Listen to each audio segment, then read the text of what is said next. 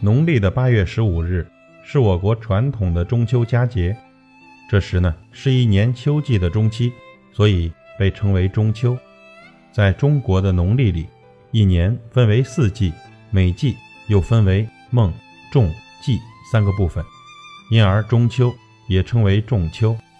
而且八月十五的月亮比其他几个月的满月更圆、更明亮，所以又叫做月夕、八月节、团圆节等等。中秋之夜，人们仰望天空如玉如盘的朗朗明月，自然会期盼家人团聚。远在他乡的游子也借此寄托自己对故乡和亲人的思念之情，所以中秋节又称作团圆节。朋友，今天你团圆了吗？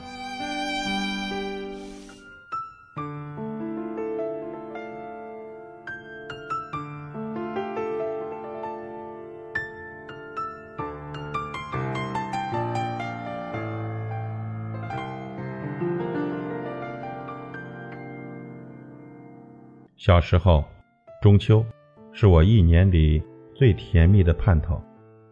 那个时候。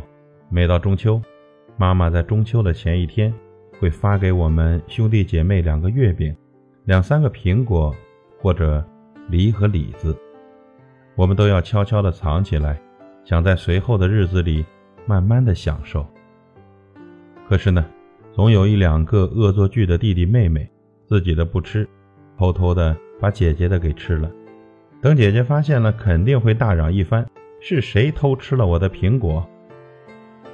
那个时候，绝对不会有人出来回应的，但是肯定有人悄悄的窃喜。查是查不到的，妈妈这个法官在众多的孩子面前也总是毫无办法。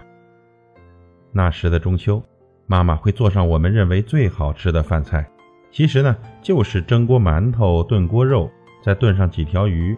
但是在那个时候，对于我们来说，那简直称得上是山珍海味。美味佳肴了。那时候的中秋，真的是一年里最甜美的回忆。长大后，中秋是我回家最真切的理由。求学的路上，每到中秋，学校一定会放假。当上完最后一节课，我们都会欢呼雀跃，匆匆忙忙地赶在回家的路上。那条路，熟悉而又简朴。那个村庄，朴素而醇厚。既是奔波，既是劳累，但是那份回家的欣喜和欢乐洋溢在脸上，甜蜜在心里。想着爸爸妈妈的笑脸，想着又可以见到出嫁的姐姐们，想着哥哥们疼爱却从不言表的深沉，一种温暖总是包围着我。那时的中秋，是与我们成长联系在一起的。在我的记忆里，中秋就像我青春的岁月，在我的生命里散发着淡淡的香气。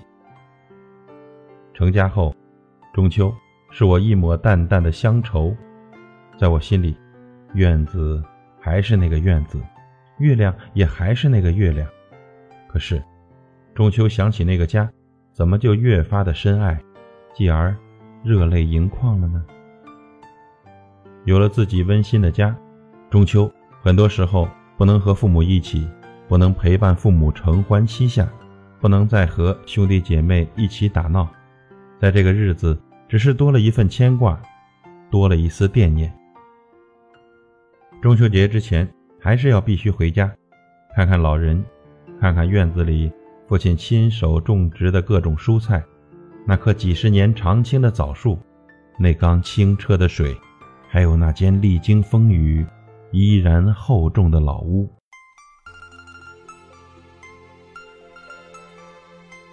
家就像牵着风筝的线，牵着游子的手。无论我们走到哪里，心都不会远离。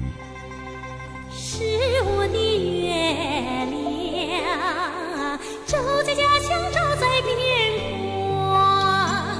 宁静的夜晚你也思念我也思